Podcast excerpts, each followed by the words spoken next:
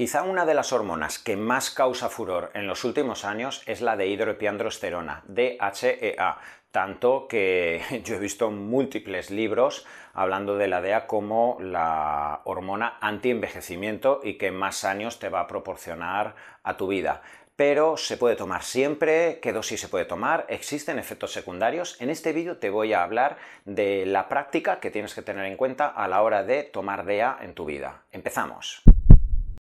Cuando hablamos de la medicina integrativa, cuando hablamos de todas las herramientas que tienes que integrar para conseguir el equilibrio, la homeostasis en tu organismo, tenemos que hablar de diferentes hormonas que hay que controlar, tanto por si se encuentran elevadas como si se encuentran excesivamente reducidas. Y una de las hormonas de las que más se habla en la medicina integrativa en las últimas décadas es la DEA. Yo hace 20 años eh, ya empezaba a escuchar cómo en Estados Unidos los herbolarios estaban repletos de marcas de DEA y que prácticamente cualquier persona a partir de los 30-35 años ya compraba DEA y lo tenía en su estantería. Y de esto doy fe. Las ocasiones en las que he ido a Estados Unidos me he sorprendido porque es que he visto eh, enormes filas de DEA de diferentes marcas. Eh, sinceramente, o sea, me, ha sorprendido que sea de venta pública porque existen eh, ciertos efectos colaterales que hay que tener en cuenta y es de eso de lo que te voy a hablar. Lo primero que tienes que saber es que la DEA, la de hidropiandrosterona, es una hormona esteroidea, eso quiere decir que deriva del colesterol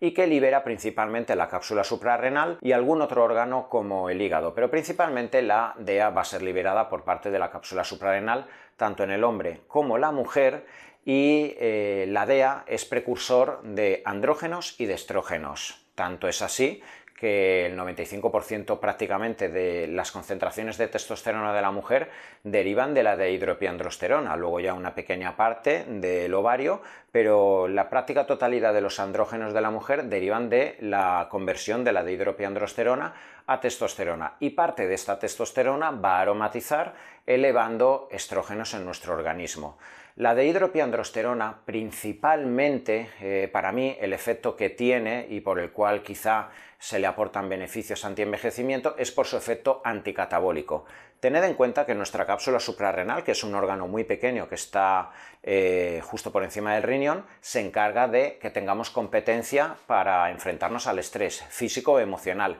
Para eso, tu cápsula suprarrenal libera catecolaminas como la adrenalina y la noradrenalina, libera aldosterona, que te permite un mejor control de la presión arterial, libera glucocorticoides, libera de hidropiandrosterona y hasta los 20, 25, 30, 35 años aquí todos somos máquinas. Cada vez que te inflamas, cada vez que trabajas físicamente 60, 70 horas a la semana, cada vez que tienes un disgusto, tienes que entrenar, tener un déficit calórico, tú liberas cortisol, que es un corticoide que te desinflama y que te permite levantarte al día siguiente evitando que caigas en una inflamación sistémica, pero el cortisol es catabólico, genera proteólisis, rompe masa muscular. Solo hay que ver una persona cuando le ponen muchísima dexametasona, le ponen muchísimos corticoides por un trasplante, por una enfermedad autoinmune, etc., empieza a perder rápidamente masa muscular. Y una persona que se encuentra expuesto constantemente a un evento eh, estresante físico-emocional de tanto liberar cortisol,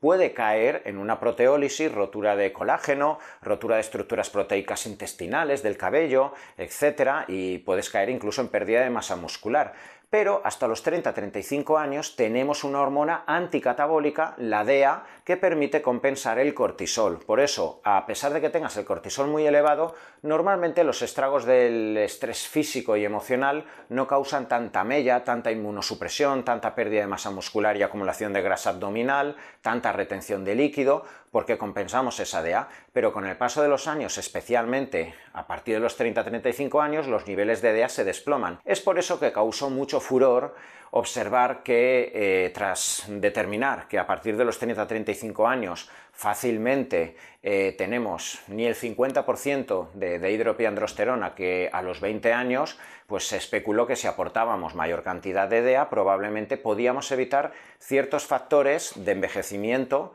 eh, asociados a la tercera edad. Y esto principalmente va a ocurrir por el efecto anticatabólico. ¿vale? Si nosotros podemos compensar a los 40, 45, 50 años los estragos que el cortisol causa en mis estructuras proteicas, eh, evidentemente, pues todo aquello que tiene que ver con la degeneración muscular, la resistencia a la insulina, el síndrome metabólico, las alteraciones luego colaterales del metabolismo glucémico, perfil lipídico, aterosclerosis, inflamación, ciertamente van a ser compensadas. Pero la DEA de por sí no es un fármaco para el colesterol, para la glucosa, no es un antiinflamatorio, no es eh, un fármaco que va dirigido para, a tu sistema inmune para que funcione muchísimo mejor, ni mucho menos. Su efecto es anticatabólico y por eso quizá donde yo observo que funciona muy bien es cuando tras una analítica una persona con un déficit calórico muy agresivo, un deportista eh, que se encuentra eh, con mucho entrenamiento, mucho sobreestrés nervioso, con mucha falta de carbohidrato porque tiene que definir, en ese momento que hay mucho riesgo de catabolismo,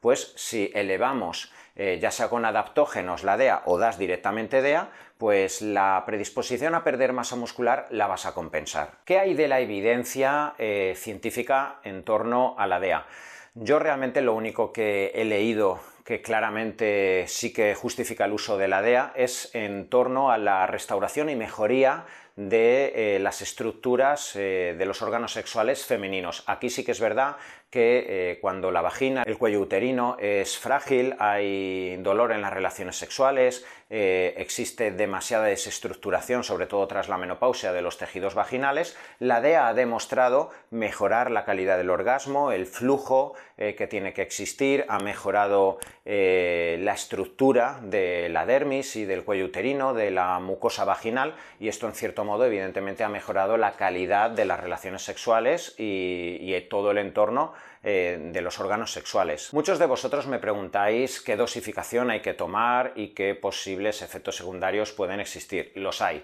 Normalmente la dosis de un hombre va a ir desde 25 a 100 miligramos.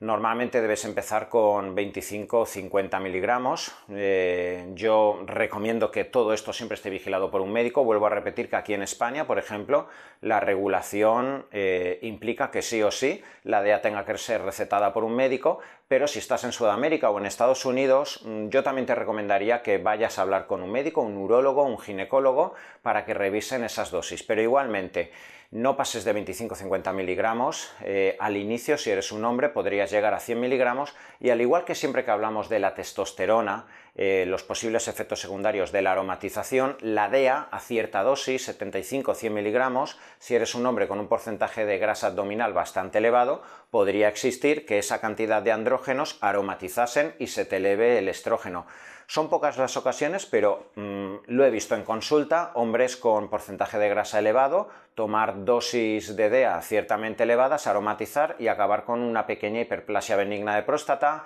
eh, tener que ir mucho al baño, subir el PSA, eh, no he visto ginecomastias, por ejemplo, por hiperestrogenismo derivado de la DEA, pero es algo que hay que regular y es por ello que debes de tener la cautela de empezar por dosis baja y siempre mantener a raya tu grasa abdominal pues a través de la nutrición y el deporte paralelo que tienes que tener en cuenta. Si eres una mujer, yo recomendaría empezar con 10-15 miligramos y llegar como mucho a 25 miligramos, especialmente yo donde más beneficios observo en la DEA es en la mujer con climaterio. A partir de los 35 o 40 años y 5, 10, 15 años previos a la menopausia y donde la mujer tiene una vida profesional, activa, eh, pues eh, social, sexual, muy activa previo a la menopausia, pero ya empieza a bajar ese nivel de DEA y todo empieza a costar un poco más, se puede empezar con una mínima dosis pero ojo, si eres una mujer con tendencia al hiperandrogenismo, eh, a la caída del cabello, a los granitos, al hirsutismo, te han diagnosticado de un síndrome de ovario poliquístico, has tenido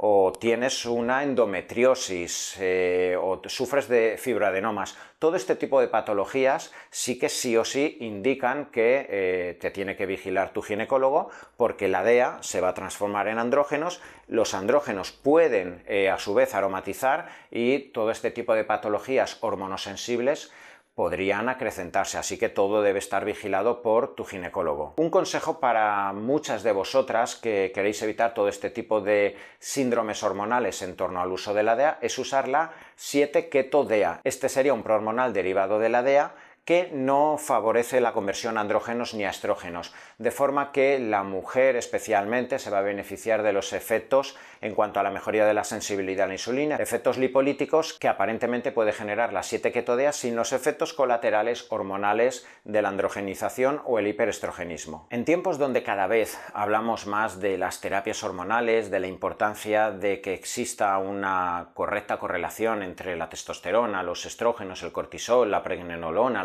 hormonas tiroideas, la DEA se ha instalado como una hormona de uso prácticamente público. Vuelvo a repetir que hay muchos países donde sin necesidad de ir a un médico tú la puedes comprar en tu herbolario y tomarla, al igual que ocurre con la melatonina, pero existen ciertas particularidades que considero que tienes que saber en cuanto a las dosis que tienes que tomar, si existen posibles efectos secundarios y yo igualmente te recomendaría que si quieres usar la DEA, eh, al menos una vez vayas a hablar con un médico especialista que te pueda reorientar en cuanto a la dosis que tienes que tomar o el conjunto de herramientas coadyuvantes que tienes que integrar en tu vida.